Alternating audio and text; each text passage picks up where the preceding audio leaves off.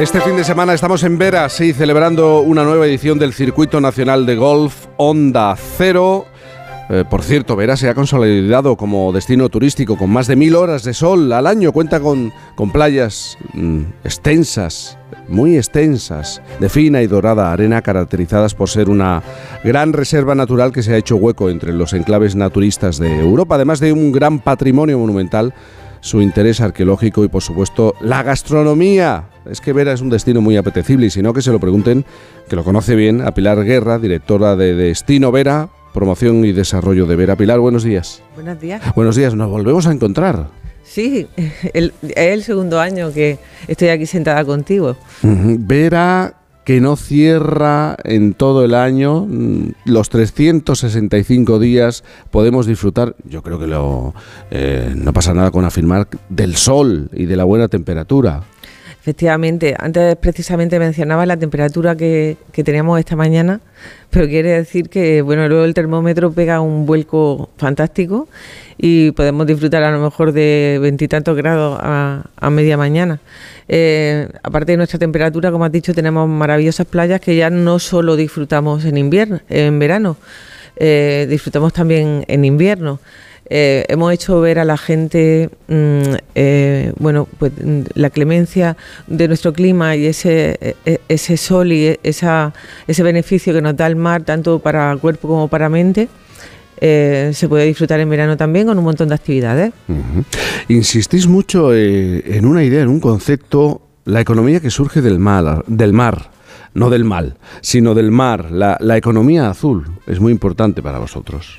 Sí, ya en el año 2020 la Comunidad Económica Europea trazó la estrategia de economía azul, y el primer territorio que le cogió el guante fue la Junta de Andalucía, y creó una Consejería de Sostenibilidad, Medio Ambiente y Economía Azul, que está trazando una estrategia andaluza de economía azul, y un poco en línea con esto nosotros pues también le cogimos el guante y empezamos a trabajar sobre turismo azul, que es uno de los sectores más importantes de esta economía azul.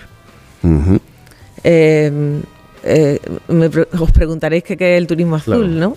El turismo azul es un tipo de turismo que crece desde la sostenibilidad, la accesibilidad y la calidad.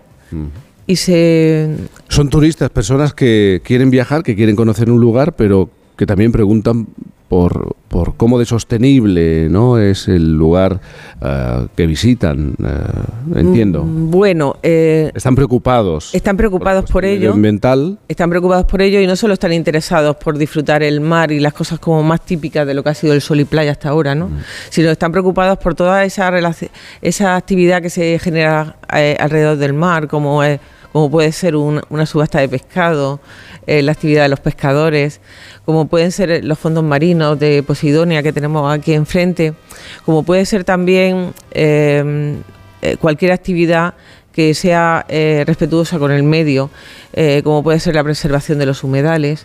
Y bueno, es una respuesta a una transformación de ese turismo de sol y playa que ha sido tan importante, que hay muchos detractores ahora sobre él, pero que ha sido tan importante, que ha sido una de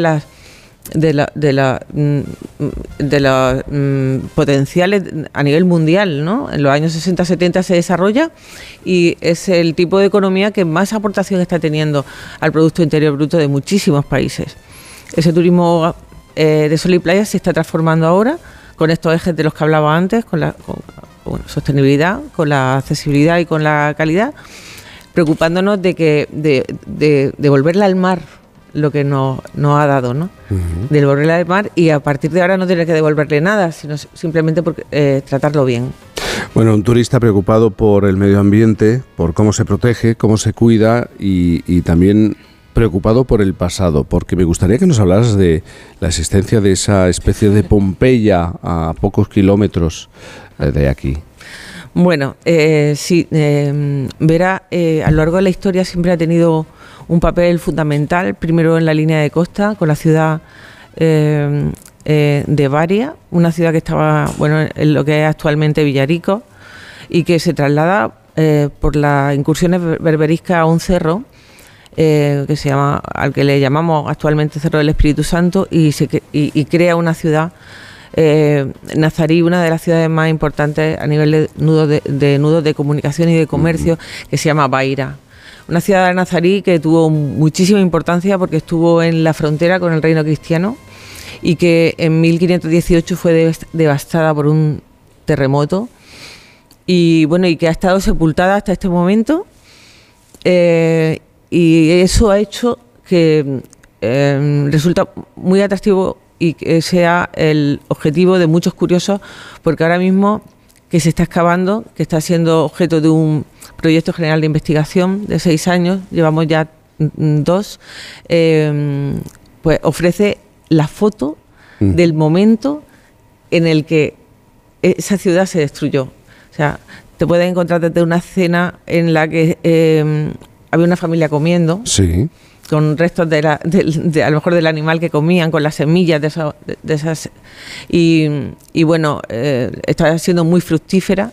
Estamos trabajando mucho en el proyecto, no solo a nivel arqueológico, sino que fuimos beneficiarios de un plan de sostenibilidad turística en destino con la Mancomunidad Levante Almeriense, y de ahí sacamos un proyecto de vallado del cerro, pero ahora hemos sido beneficiarios solo como ciudad de Vera de otro plan de sostenibilidad turística de destino, perdonad que repita, sí. Y bastante, 6 intervenciones van a ir dedicadas a este cerro, en eficiencia energética, en un centro de recepción de visitantes y centro de interpretación en accesibilidad y en interpretación de lo que son cada uno de los sondeos, que ofrecen una visión diferente de las distintas partes del cerro. Pilar, cada año hablamos muchito también de Vera. Yo creo que lo mejor que podemos hacer es emplazarnos al próximo año para seguir referenciando, seguir comentando qué se puede hacer aquí. Pilar Guerra, como decía, ella es directora de Destino Vera, Promoción y Desarrollo de Vera. Muchísimas gracias por estar esta mañana aquí con nosotros. Un placer, un placer. Hay que estar aquí, Sabino, seguro.